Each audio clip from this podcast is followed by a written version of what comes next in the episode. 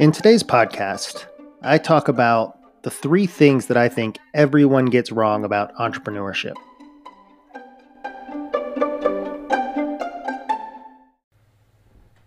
I get a chance to talk to entrepreneurs and people who want to start companies uh, quite a bit.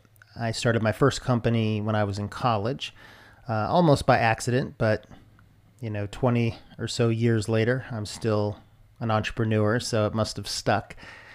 There's three core things that I keep hearing um, out in the market that I just feel like are not true about entrepreneurship. And so I thought I'd talk about them for a few minutes today. The first false notion of entrepreneurship is that the idea is the thing. So what does that mean? You've certainly heard uh, somebody say that they have a million dollar idea, um, or if they'd only thought of that first. In my experience, it's not the idea at all that is the biggest factor in a successful company. Ideas are important, but they're a dime a dozen. And at the end of the day, it's the hard work and execution and the stick-with-itness that is required to be successful with a company. Most companies start with one idea and they pivot along the way because they have to change with the market, with their customers. And so you end up with a completely different idea. And it's the the leader who's able to weed through that, that is able to um, kind of put their ego aside and say, okay, maybe the, the big idea I had wasn't really the world's greatest idea. Maybe this new thing is where we need to go. Being flexible to do that and never giving up is so much more important than the idea. The second false notion of entrepreneurship is that there is such a thing as overnight success. This hits a little bit on the first idea, but you know, if you hear of a startup or a company that that it seems like an overnight success, I guarantee you there were months and months, years and years most likely, of hard work to get to that point. Um, the idea that there's a get-rich-quick scheme that you can put into play, um, it's just not true. Um, once in a while, somebody does that, um, but it certainly doesn't build a lasting business. And again, it goes back to, are you willing to put in the hard work? Are you willing to grind it out?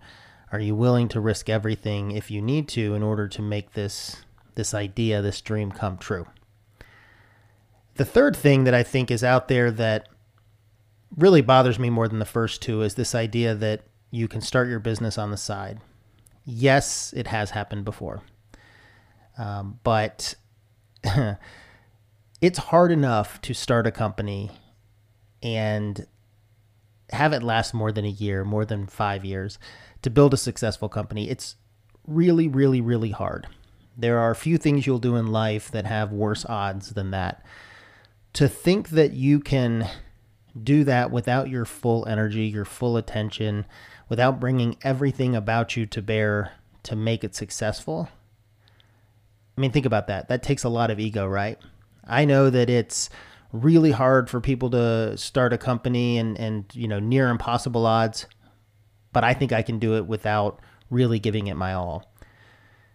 That doesn't mean that you can't have a side hustle, as people call it, um, where you generate money on the side, you do some side projects or something. That's totally fine. And, and that's that's a great way to make some extra income or to scratch that entrepreneurial itch. Um, but if you really want to build a company, I don't think you should be doing it, you know, nights and weekends only. I really think you need to save up, build up your runway, um, you know, give yourself eighteen months of runway, meaning quit your job, have enough money in the bank or saved up or a way to survive for a long period of time to give yourself a chance to make that business work.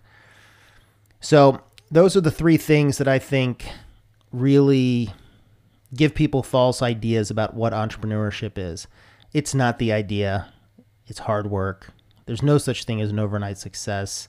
You've got to put in the time, and you really can't build a successful business starting it on the side. I just believe you have to want it so bad that you put everything you have into it.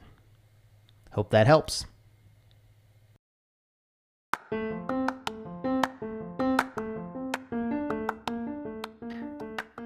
Wow, you made it to the end of the podcast. I didn't really know people did that anymore. Since you're still here, I'd love for you to subscribe so you can get updated when I post my next podcast. And you can always check out everything I'm up to at my blog, jeff hilemire dot com. Thanks for listening.